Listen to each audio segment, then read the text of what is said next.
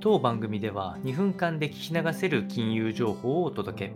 コンテンツ内容を直接質問してみたい方はオンラインミーティングをご用意してありますので、概要欄よりご確認ください。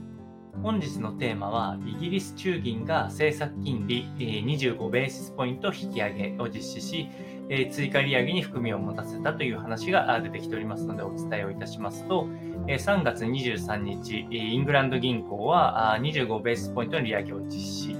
この背景には、銀行セクターの混乱があるにもかかわらず利上げを継続したという、メッセージが込められております。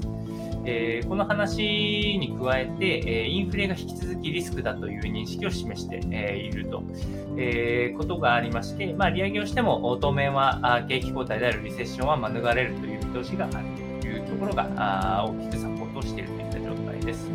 そのまさにインフレの兆候が結構イギリスは強くて、2月分のCPI っていうのが 10% を超える上昇ということで、他国に比べると引き続き物価上昇の波が結構強いような状況となっておりますので、議事要旨を見てみてもインフレ圧力がさらに持続する兆候があれば、金融政策の一段の引き締めが必要になるだろうというところで、2月のガイダンスの内容を引き継いでおります。で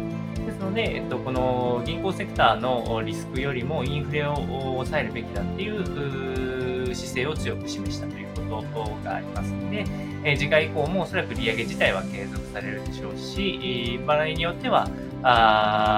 強い引き上げ幅の利上げということも想定できます。これで ECB、FRB、BOE というところでみんなインフレの方の抑制を優先させるような政策をとっておりますので、4月以降もその動向を見ていきたいと思いますので、参考にお届けをいたしました。